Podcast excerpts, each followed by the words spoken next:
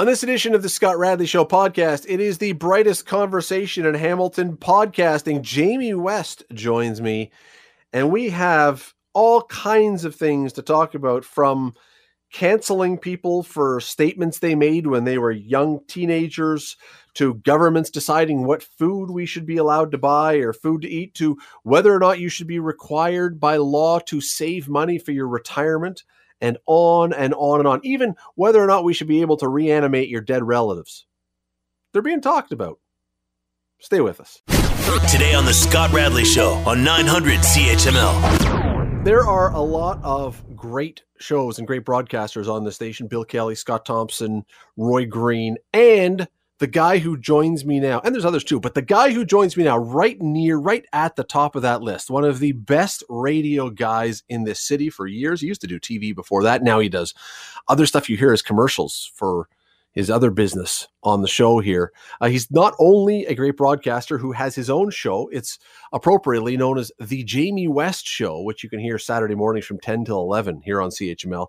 He's also the executive producer of this show. He does all kinds of things, including, as it turns out, joins me this Friday evening. Sir, how are you? Hey, I'm I'm great, Scott. Obviously, you got the check that I sent you earlier this week. Uh, because that was one glowing introduction, just as we rehearsed. Perfect. Thank you. Th- thank you very much. I, it takes me four or five tries to get it just right, but uh, I'll go now back to the live programming, not the recorded part, because it took me a while. Perfect. Uh, how are things? You know what? Things are uh, okay. I feel like the uh, I feel like the, I can feel the end of COVID coming. I can feel spring coming in. Um, things are great. Never been better, actually. You, you missed the notice about the third wave that's apparently about to descend on us. Mr. Optimism well, is about to be slapped down. well, if we can we can talk about that. I got some thoughts on that for sure. Uh, let me ask you a question. Speaking of COVID, and I'm asking you this because of a story I just saw. Through the whole lockdown and staying at home more and all the rest, have you ordered food more than usual? Yeah. So um, the, the the short answer is I have I have ordered food from time to time, but I've actually purchased food and cooked it at home more often. Um, I haven't ordered it because most of the time I've found that it doesn't travel well by the time it gets to my porch through some third party delivery system. I just it's just not the same and I just don't yeah. So well, you um you're not the only one, Jamie, because there's a story out of Detroit where this guy had ordered uh, a guy by the name of Rodney King Jr. Who I looked and went, wait a second, not Whoa. no relation, just a, just another guy named Rodney King. Co- complete coincidence, apparently, but uh, okay. uh, Rodney King, who just wanted to get along with his food, had ordered this food to come to his door from one of those third party delivery systems and was looking out the front peephole, I guess, or had his video camera outside on and watched the pizza come almost all the way up his front walkway when the delivery person tripped and dumped the pizza on the sidewalk, not knowing that old Rodney was in the house hungrily waiting anxiously for his pizza. Watch the delivery man scoop it up, slide it back in the box, and bring it oh. up to the house and try and give it to him. And oh, all I could think is, how many times do you think this must happen? Yeah, you've got to think that it's happen, happening way more often than we would hope that it is. But you've got to, you know, the dope delivering it has got to realize there are cameras everywhere now. You are constantly being watched. So don't even try to pull something like that over on somebody. You got to be a complete dolt to do that. But, but not just with the food, because you're right. Like I would be. I mean, look, I, I'm one of those people who, for the entirety of my life, has been a rule follower. Uh, partially because that was how I was brought up, but also the I'm that I've got that personality that I just assume that if I do something wrong, I'm going to be caught. Maybe it was always being the tallest kid in class, so the short kids could get away with stuff, but I stood out. So when I would do something, I'd get caught. So that always was in my head that don't do something illegal, don't do something stupid because you'll get caught. But now, Jamie, how does anybody not think that way with the cameras everywhere for everything, not just for food, for anything. How does anyone think they can get away with breaking a law or breaking a rule? Well, I say there's, you know, I've got a very strong thought about that. I think it's you, you said the reason that you didn't try it on most of the time was because of, of how you were raised, what you were taught. One of the things that we're not teaching is that very lesson to a, a lot of people. Haven't been doing that for a long time. In fact, we've been teaching people for a long time uh, that getting away with it is the goal. That it's more the thing to do. If you can get away with it, it's like go ahead and do that, but just don't get caught. That that's the most important thing. Uh, the deception, and that goes along with the death of common sense. That you know, I think we talked about that on this show. I certainly wax on about it on my Saturday show all the time. There, there's just a, an absolute uh, a death of common sense that continues to prevail. So I think a death of common a death of common sense, Jamie, and of consequences. Consequence and and um, we're, we we are really not pumping young people's heads full of anything that resembles a moral compass to any large degree. We've taught them that it's all about the your individual rights, needs, wants, desires, instant gratification, you name it. I mean, I'm digging a little deep here on a pizza delivery guy, but it all ties to the same thing. It does. It does. You're listening to the Scott Radley Show podcast on 900 CHML. Let me um, let me dive into the situation that's going on in China. Uh, we know that Michael Spavor was on trial today. It was a very quick thing. We've, we've been following the story of the two Michaels for years now. Over 800 days they've been in custody. Uh, he went on trial today for espionage. Trial lasted less than two hours. Could not see anybody from the Canadian government. Couldn't see his family. Was not. There was no public access. No media covered this. Um, it, it's it's a foregone conclusion that he will be found guilty and that he will be sentenced. That was not decided yet. But you know, knowing all this, knowing all this, is it time for Canada to liter to finally take a real stand against China. There would be consequences, there's no question. But understanding how things are going and that you know even trying to do, you know, reasonable things it doesn't seem to work. Is it time for Canada just to put its foot down and say, you know what, even if it costs us economically, forget it. We're out. We're not dealing with you anymore. 100% it is. Consequences be damned. Um, these are these are Canadian citizens that deserve to have the full force of their country and their government behind them. This is this is outrageous, and you know to to sit back and for a second and even entertain the idea of politics or even economics. I mean, give me a break. Um, you know, there, there's lots of countries in the world to do trade with. Um, you know, we've just been in the middle of a global pandemic for a year, um, and we've seen what happens to uh, our economies at a at, at, a local level. We know that we can suffer through uh, tough times. Uh, us doing business or not doing business with China is not going to bring our country to its knees. Finally, things are starting to kind of show green shoots with our main trading partners south of the border. To hell with China. Get these guys out of there. Well, I mean that's that's part of the challenge is that that I don't know. See, here's the problem. I don't know if you're going to get them out of there no matter what. And this is my issue is that you could say, well, you know, if we're really nice and we really give stuff and we really give back down on stuff, maybe they'll be nicer and they'll let them go home. Maybe, but uh, I don't, ha- based on how it seems that things are going, I don't know that that's a guarantee. And no, and and so at, at some point, do you not have to? And look, I understand. I'm not. I'm not an idiot. You're not an idiot. We know that cutting ties it would come with huge economic cost. It would come with huge economic cost. But at some point, I wonder where the line comes when you simply say we have to stand for something, and we we like to talk about how we are all about human rights. We're all about the rights for women, which we should be. We're all about the rights for the indigenous people, which we should be. We're all about the rights for this. That. Well, w- what about you know the rights of the people over there? When do we stand and actually take a stand and say it's going to cost us, but it costs to do the right thing sometimes? Yeah, and it won't even cost us. It's all baloney. You know, it's it's all baloney. Um, these trading partners uh, need us as much as we need them. Presumably, um, you know what? Again, you've got to be able to, at some point, stand on your morals and do the right thing for the sake of doing the right thing. It's that simple. Well, and, it, uh, it what, is. That's what it leadership is. does. Sorry, go ahead. No, because the, the problem I think you have is, uh, and again, understanding the challenge of the economics and everything.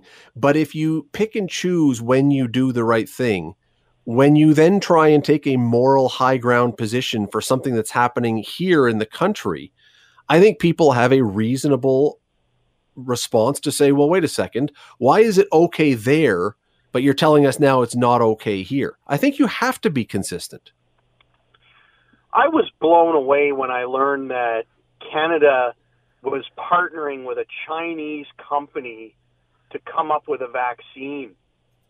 Uh, I thought that was absolutely insane. Now there there are those who would say, "Well, that's about saving human lives. How can you say that? You know, we got to do it."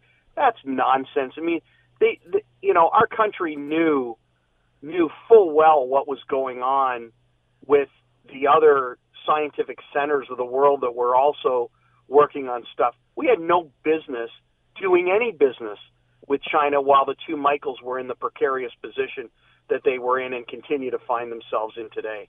We had we had we had Chinese soldiers in the country training with Canadian soldiers, which Absolutely I, I ludicrous. You're right.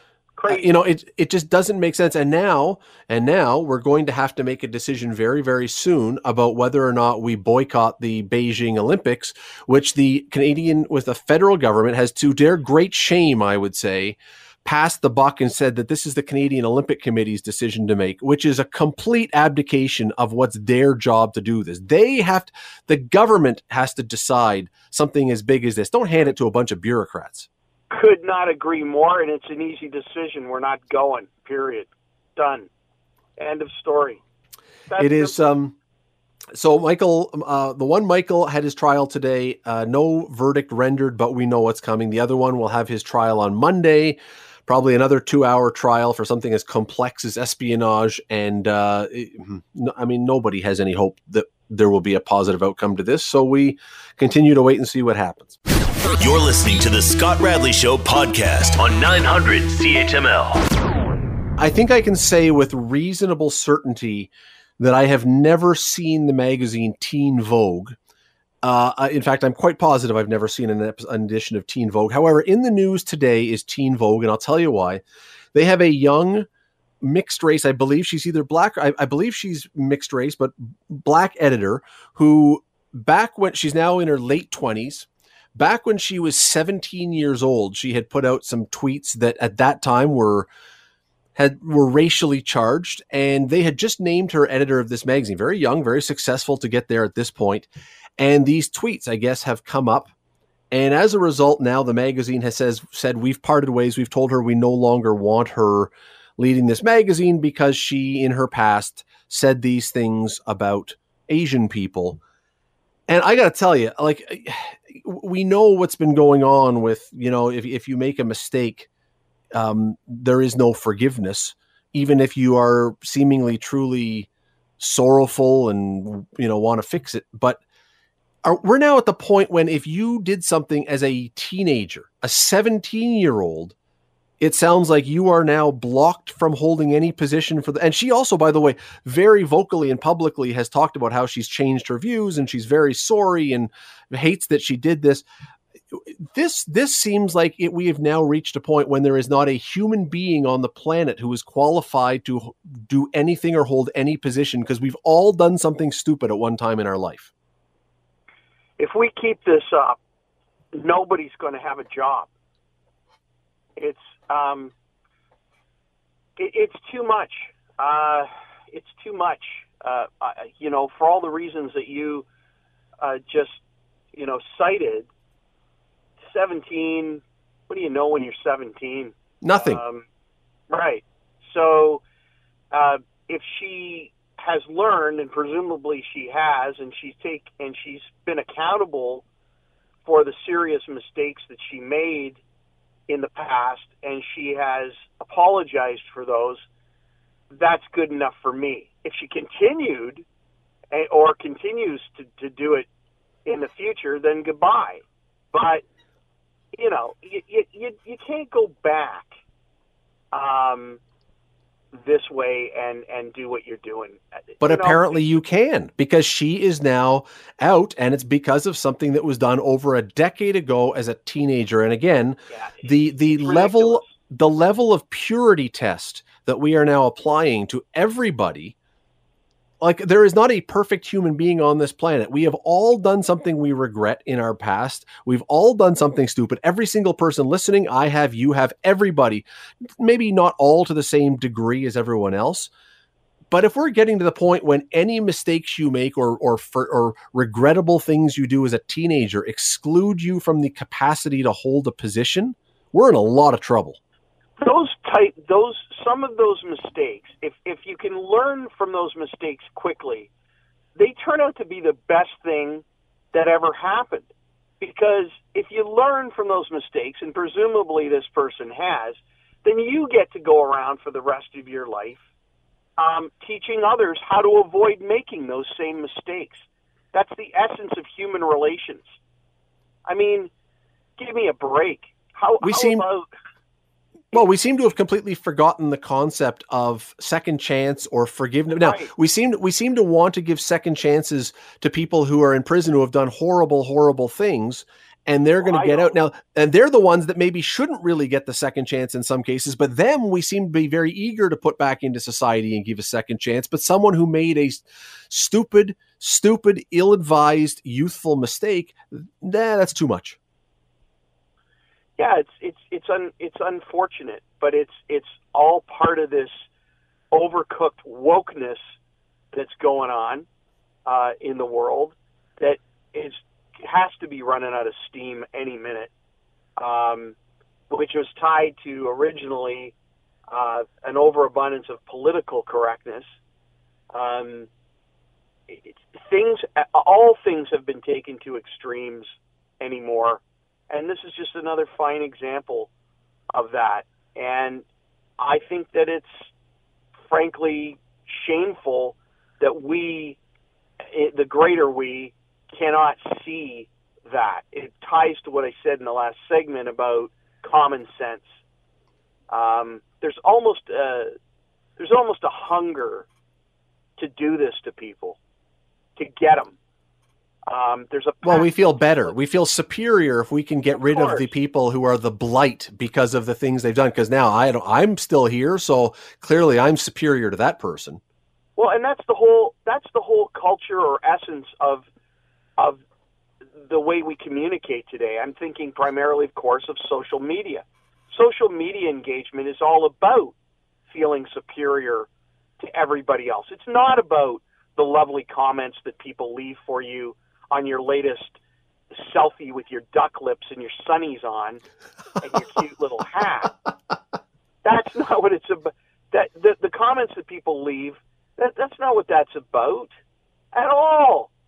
It's you know, it, it, it it's it's all well i mean as, as i say jamie i mean look I, I it is it is i'm sure for a lot of people now it is a terrifying thought that if they succeed at something so that they become in any way into the public eye, there will be a horde of people going over everything they've ever put on social media or done anywhere back to their youth. And if there's anything, well, and maybe not quite that far yet, but you know, give it time. But if there's How anything, were you toilet trained? Uh, yeah, it, it, it, you know, at what point? Seventeen to me, you can't even be charged as an adult at 17 years old. There's a reason for that. You're barely allowed to drive, presumably because your brain has not fully formed yet. And now we're going to hold those decisions against you for the rest of your life. There, it's just. To me, it's a, well, what this is, and we got to run. What this is, we are now the, the the the rock going down the hill is speeding up, and we're getting to the point when even the people who are clamoring the loudest for people to be gotten rid of or to be canceled are now finding themselves in the path of the rock that's rolling down the hill. And they're soon going to be caught up in this and consumed by this and find out, wait, maybe I wasn't pure enough. Because nobody is. We're, we're upside down. That's what we are. You're listening to the Scott Radley Show podcast on 900 CHML. Saw this story this week and uh, fascinating idea but I want to hear your thoughts on this. It is a discussion that apparently some Congress people in the states have been throwing around, and it's been there's a line or a, a phrase or something thrown into a bill that's being written. It revolves around the idea that uh, not enough Americans, now it's an American thing, but I think we can apply it to Canada. Not enough Americans have saved or do save for retirement. So we have to now enshrine into law a policy that says every American by law must save for retirement. It's no longer your choice. Uh, every time you get a paycheck, a portion of that must automatically be slipped into a mandated retirement fund. Now, I can see both sides of the good and the bad of this, but what do you think? Good idea overall or bad idea? Bad idea. Again, um, it's it's nanny state stuff. This has to be a democratic uh, driven thing, surely. Um, do, do we know? I, I where where did this idea originate? Do we have any idea? Well, it's apparently been bouncing around for some time. It's just never actually got any traction. And it's unclear from what I'm reading how much traction it has, but it's certainly being discussed. And yes, I agree 100% that this is the nanny state. The only, when I said I can see both sides, the one positive I can see is that yes, we do hear that not enough people save for retirement, and so they are then reliant on the government. But the flip side is I I'm with you. I I don't want, you know, I work hard, you work hard, everybody works hard enough to make their money, to make their living. And some people it's barely enough to pay your bills without having them say, "Okay, but now you've got to take a certain percentage and not use that." You need that for a lot of people. Here's a better idea. Let's let's and we can apply this on both sides of the border as far as I'm concerned. Let let's take let's make it a law that the school curriculum from the age of say grade 1 on up teaches children about money and compounding interest and investment and saving and the value of, of money and the value of a dollar. Let's do that, and let's make that the law of the land in, in the educational curriculum from the minute they practically hit school till the time they're in grade 12. Let's do A- that. Amen. Amen to that. And then and then we won't have to have stupid after the fact discussions about forcing people to save because they will already have been incentivized by their knowledge of how money works. And then we don't have to have this discussion at all. Just my point of view. Well, it's not just your point of view. I mean, we've had Teresa Cascioli on this station, on this show, a number of times, and she has been lobbying for this for years. And th- there has been a move lately, and I believe it's across Ontario, that there is going to be financial literacy put into the curriculum, which I think is, to your point, is a fantastic idea because, I mean, think of the things that we learn in school. The idea is to prepare you for your life. And while, you know, some people who are going to go into engineering or whatever can use physics and calculus and all those things, I got to tell you, financial literacy is one of those things that everybody, no matter what you do in your life, would be applicable to what you're going to need later on. Brilliant. Absolutely. But show show kids how to turn a dollar into five dollars or ten dollars or twenty dollars. Show them what the timeline's like. Show them what they can get for their money. Um, exp- explain to the them the, to them the difference between needs and wants. Explain to them the benefit of delayed gratification. You know, over time. It's not hard. These are these are actually really simple concepts that at one time in our country and maybe the United States too, um, people were being taught that every night at the dinner table for crying out loud. The, the, the, the difficulty, I don't want to jinx this because people are talking about us heading into the roaring 20s and then we know what happened at the end of the last roaring 20s. There was a Great Depression. But my point is, you know, there's so much distance now between the last true Great Depression and where we are now that we have no financial literacy. Um, back then, survival taught people financial literacy really quickly, and and they applied it, and uh, and they got a lot of a lot more of a bigger bang for their their buck.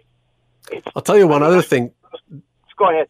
No, I'll tell you one other thing about this idea that I find so interesting and kind of ironic is it's fascinating to me that a government would be wanting people to be planning and preparing and be really aware and concerned about their financial future when governments aren't doing anything like that. They're spending like crazy with no concern for their financial future. And this to me really is the underlying part of this is government saying we don't want to have to be responsible because we got other things we want to spend all your money on.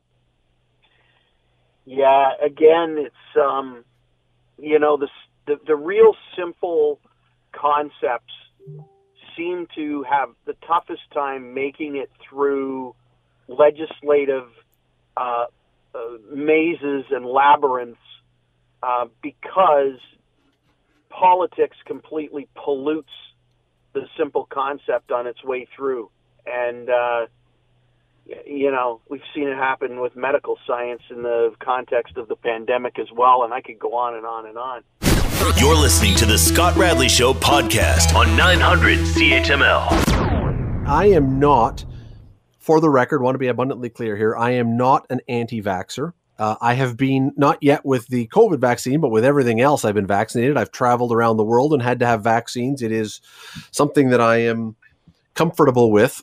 But I'm reading stories. I got a story now from the Associated Press that Sweden has now joined Germany, France, Italy, and Spain among countries that have started to suspend the use of some vaccines because they are getting reports of some bad things happening, side effects, whatever else. And you know, I, I'm I'm now having a hard time personally even figuring out what I think about these vaccines. I think we have to have them. We need to have this stuffed in order to get past this COVID eventually, but when you hear these things, and I'm assuming you've heard the same stories, does it make you wonder what we're putting into us, or are you completely okay and completely comfortable saying, ah, you know what, that's just a few people who have had a few reactions, and that's going to happen with anything?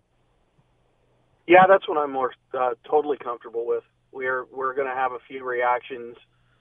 Um, it it stands to to reason. I'm no, I'm I'm totally uh, totally jacked about the vaccines. I don't have any concerns about AstraZeneca versus uh, J and J versus uh, Pfizer or Moderna or any of them. If they're if they've passed regulate uh, you know regulators' approvals and they're out there, get them in arms, get them into my arm. I'll take any one of them.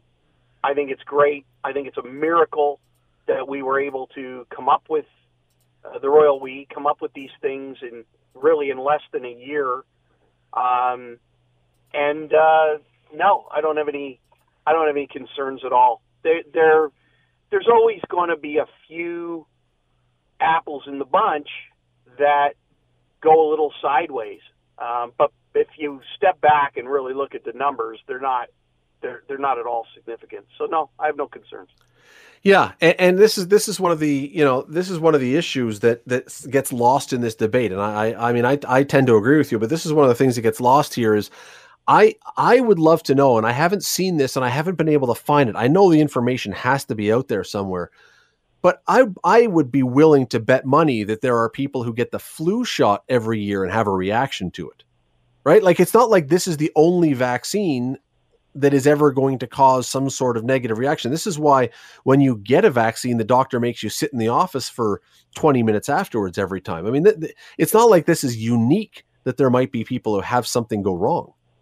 Yeah, and I mean, listen, there's people with uh, there's people with with with medical health conditions that haven't even been diagnosed, and we don't know uh, whether or not there's going to be some possible side effect that connects to that undiagnosed medical condition that a person has in in their body.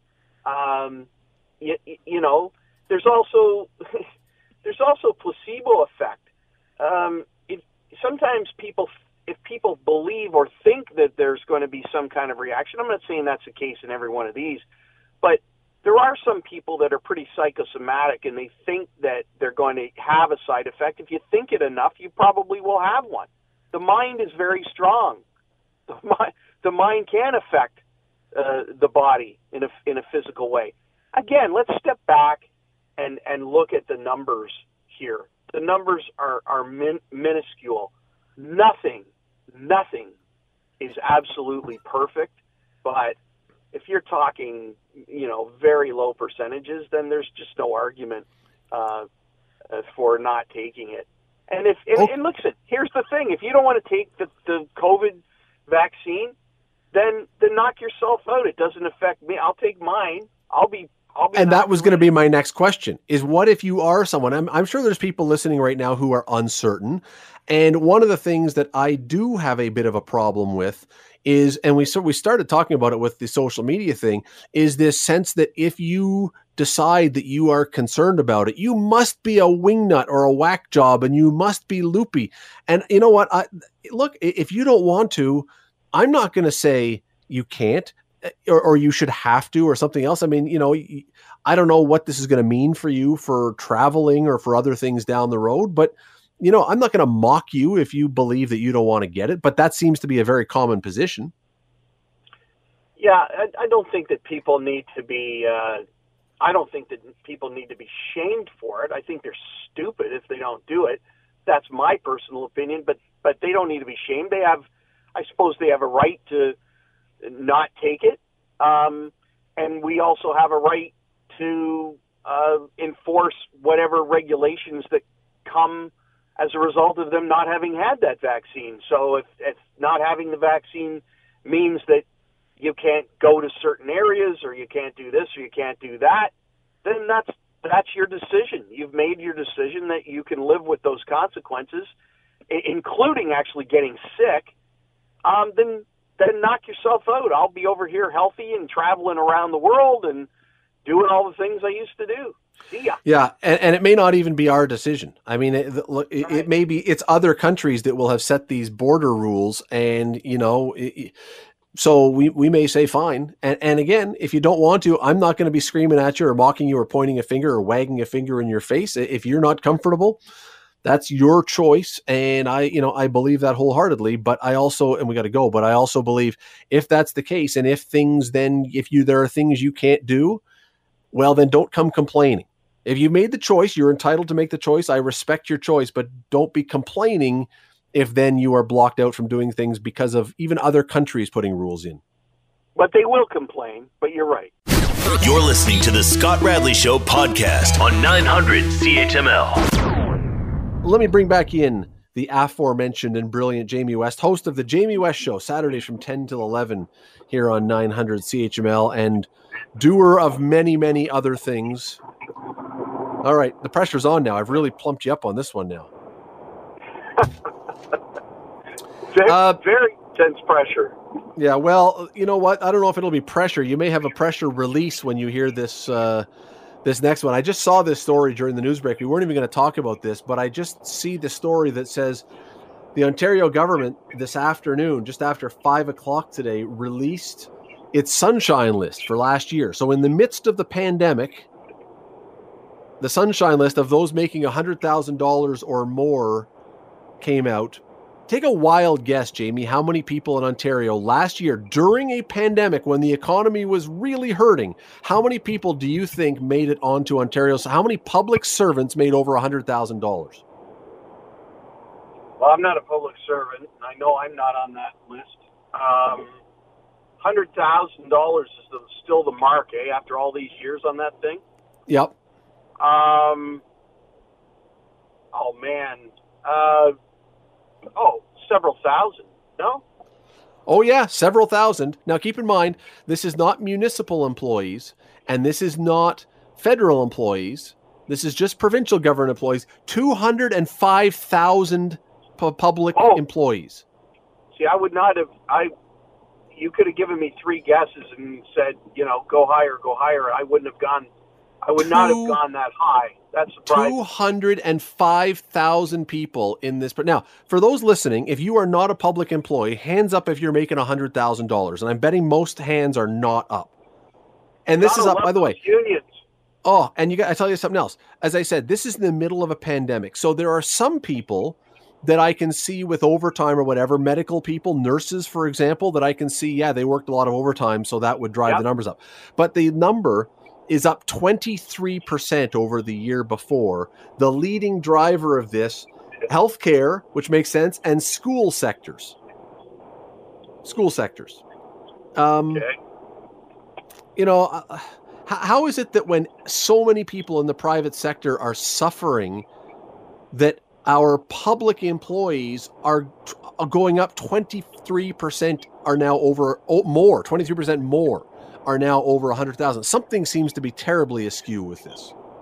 Well, so, something clearly is askew when, with the exception of, of healthcare, you you cannot get you're not getting any additional value out of those bureaucracies.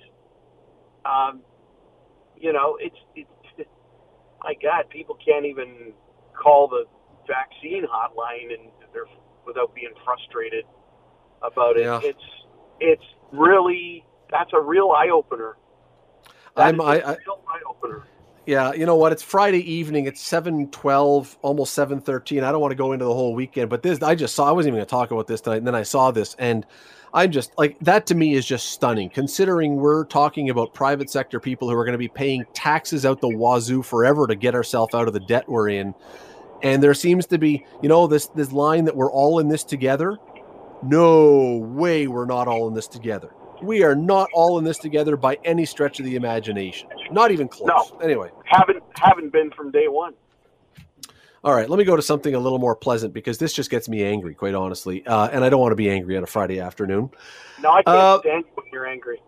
Yeah, I know. Uh, so I want you to tell me there is a, um, you know, they, they have all these companies now, whether it's ancestry.ca or other ones, all these com- companies now that allow you to find your family and find your background and find your history and all this kind of stuff. Well, one of them is now offering a tool that uses deep fake technology so you can go online and reanimate your dead relatives with this with this tool. Is that really cool or is that really creepy? Yeah, that's a good question. Um, I was going to say, when is somebody going to come up with a program that lets you forget your family? That's that's what a lot of people need. They need a they need an app that lets you erase your family. a brain sucking app, yes. right. So you never so you never remember them, and then you don't remember all this the dysfunction and the all of that stuff, and you, you anyway. Um, yeah, uh, I think I gotta say I I find it a little bit fascinating, but I mostly creepy. I think mostly creepy. I've got to go lean on the mostly creepy side. What do you think? Well, I, no, I like I, I'm with you. I, you know, there is something to be said for memories, and if you have fond memories of a deceased grandmother or grandfather or parent or whatever, you know, it, it, to me, it's okay that you hold on to those. And if you have video, I guess, I mean, I, is it really different? I don't know. But if you have video of this person, you can go back and watch that and see them. To have someone make this fake computerized bring them back to life kind of thing to me yeah it, it's it it falls into the uh, i don't know really weird into the really weird Yeah, the fascinating part is that that it's possible to create those moving images. That that's interesting, but yeah, no. Um, I'd rather just have, as you say, I'd rather just have the memories. Wh- What we what we do typically with those memories is we we tend to uh, over romanticize them anyway, and I think that's a good thing as time goes on. Um, that they're, you know, polished as time goes on, and uh, just leave it at that. You know, come on. Enough well i'm no psychologist and i'm no grief counselor for sure but I, I, I do believe there is something in the idea that in time y- you want to accept that the person is gone. I mean, you don't want them to be gone, but you want to accept that, you know, okay, we have those memories, but they're not still with us. And if you can just go onto the computer and click and have a conversation, I don't even know how this works, but to bring this person back to life in some way, you know, in visually, digitally, kind of kind of defeats the whole idea. You can keep this person alive now forever, and, and, maybe some people will say that's a great thing. I don't know. I think it. I think that it could work the other way too, in in terms of uh, psychology and emotion. I think that it could be traumatic for for for people. Not not because of the the person that's being brought back to life in this form uh, did anything wrong or anything like that, but it even people that you want to uh, uh, bring back. I, I think, as you point out, it could reopen a bunch of things and and you know not not help you get that that closure. I I think there's a possibly a case to be made for it could it could wind you up emotionally and and that could cause you uh, some emotional pain that you didn't. Yeah, and especially, especially, and look, I, I am so thankful uh, that that this is not a situation that I've ever found myself in. Same with you, that we, you know, we don't have a child who has passed away, and so I can only oh, imagine if man. you are a parent who has lost a child, that this would be probably very tempting. Because I, you know, I, I can't understand, but we can. We're both parents. We could probably imagine the torment of that and the desperation to be able to see your kid again. I like I completely understand. No, I don't understand. I completely imagine that. But again, I, am not sure that that would be helpful. And maybe it would. Maybe there'd be psychologists or whatever who would say, no, this would be a wonderfully helpful thing for you to be able to have a chat with your child. I, I don't know though. That that sounds to me like we're getting into something really, really um, science fictiony weird, gross yeah, kind of thing. I, I, guess I guess time will tell because because the advent of this kind of thing, you know, this this evolution is only going to uh, continue, and and it's a much longer discussion to have later about the deep fake technology and all the nasty stuff that will come with will come with that um, in terms of identities and who was where when and, and crime and everything else. Um, but in the context of what you're discussing here, I just um, knowing knowing that it it's not real, that it's a it's a facsimile. I just I just don't see how most people would want to go there, even people that have lost kids, because most people, you know, unfortunately, who have who have suffered that kind of trauma, they've got photographs, they've got video, lots of it that they can go to of the real human life that existed as opposed to this. That's my no. That's and, and I agree. But that said, we know this is going. I I mean, I don't expect anything other than this is going to become more and more and more common because we can do it. And if you can do it, I think that we have shown that uh, as people, when you have the capacity to do it, we the one thing we don't have the capacity to do is then to not use that technology. Yeah, uh, one hundred percent. I haven't seen it happen yet. Uh, my list of things, Jamie, that I wanted to get through to talk is still really long. So let's just jump to one more, and we're going to have to leave a bunch of these because, boy, it was a week. There was a lot of stuff. But um, one more thing I wanted to ask you about, and again, this is a total. Uh, like I don't even know how to do a segue from what we just talked about to this one. So just everyone, just take a deep breath, and we'll okay, fresh start. Um, there is an Ontario MPP, an NDP MPP, who is bringing forward a, a, a backbenchers bill uh, what do you call it? Not a backbench, a um, private um, members bill. Private members bill. Thank you. Yes. Uh, called the, let me find the name of it here, the Temptation Begone Act. The Temptation Begone Act. And this would allow governments to ban any kind of junk food when you're waiting at the checkout at the supermarket or at the store, any of those impulse buy setups that have chocolate bars or chips or pop or whatever, it would ban those because they're bad for us. And therefore, the government should be able to say, no, you cannot sell those there. They have to be tucked away somewhere else. I guess you can only have, you know, tofu chews and uh, asparagus spears or something by the, I don't know, I don't know what you would have there, but what do you think of the idea of having that that that be banned? That you're no longer permitted to sell that there, so that you wouldn't go and buy it. Who is this clown? First of all, and, and what riding do they represent? I mean, honestly, it, it's important to say the name so we can all remember. Uh, it's the NDP MPP for Nickel Belt, which Sudbury? I guess is up in Sudbury area. Yeah do we have a name on this individual or not? Uh, according, uh, uh, let me see here. Uh, keep talking while I see if I can find yeah, it. But um, and the reason that the reason that I I think it's it's important if it's available. It's not a do or die to say the name is because I, I want as many idiots sitting in government identified as possible. Um, because I'm I'm sick and tired of people sitting in the legislature with stupid ideas like this. According to the National Post, it is NDP health critic France Gélinas who has introduced the Temptation Begone bill aimed at treats high in fat, sugar, and sodium. Nickel Belt MPP Begone is well, yeah. It, when when and again, I, we just said in the last little topic there, in the last topic, that you know we have never, as people, been able to. Once we create something in technology, we've never been able to show the ability to not use it, which is why you know it can anything can be used for good, but it can also be overused or used in a weird way.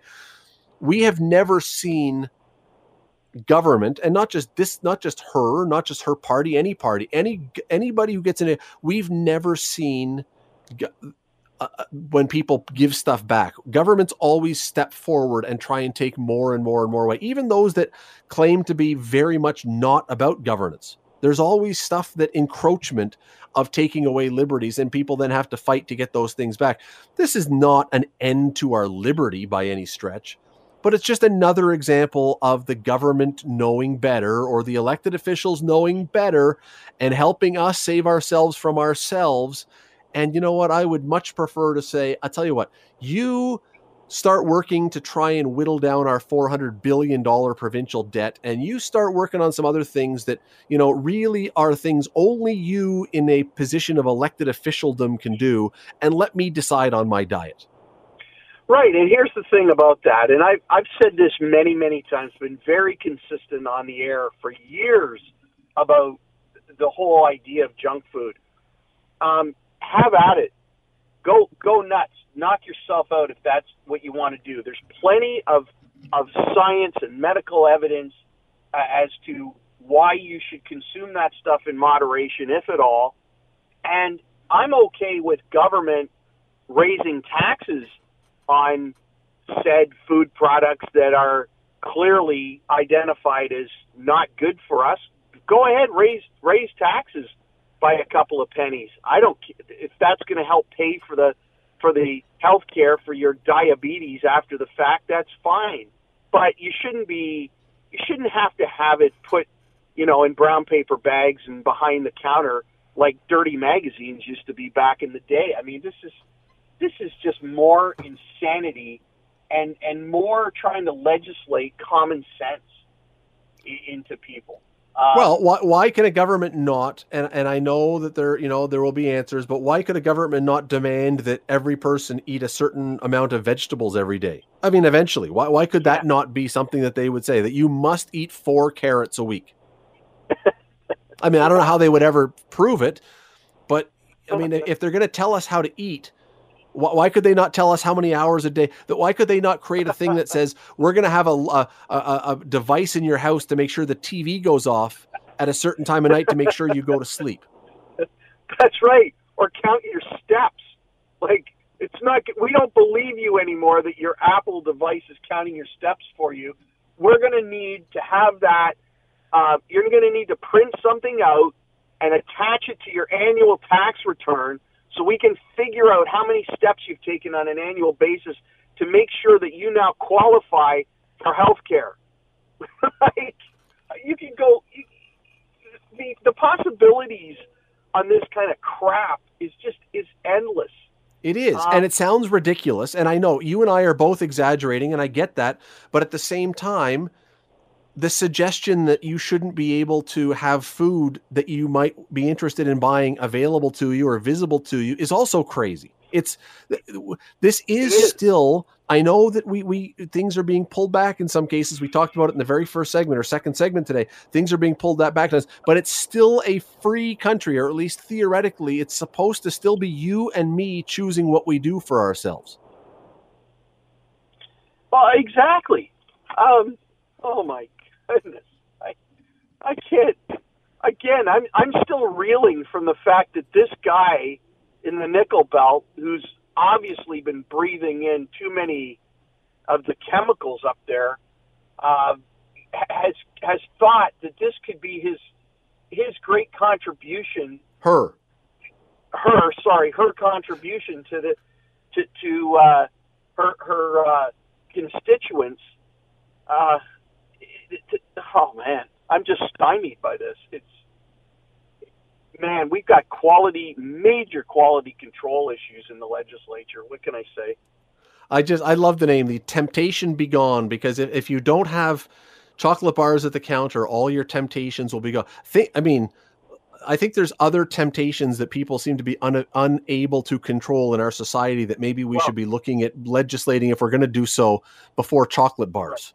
Well, I was worried at first. Uh, at first, the line was breaking up. When you first said it was the Temptation Be Gone bill, I thought at first it was the Temptations Be Gone bill, and I was thinking, how can that be? They're one of Motown's best groups.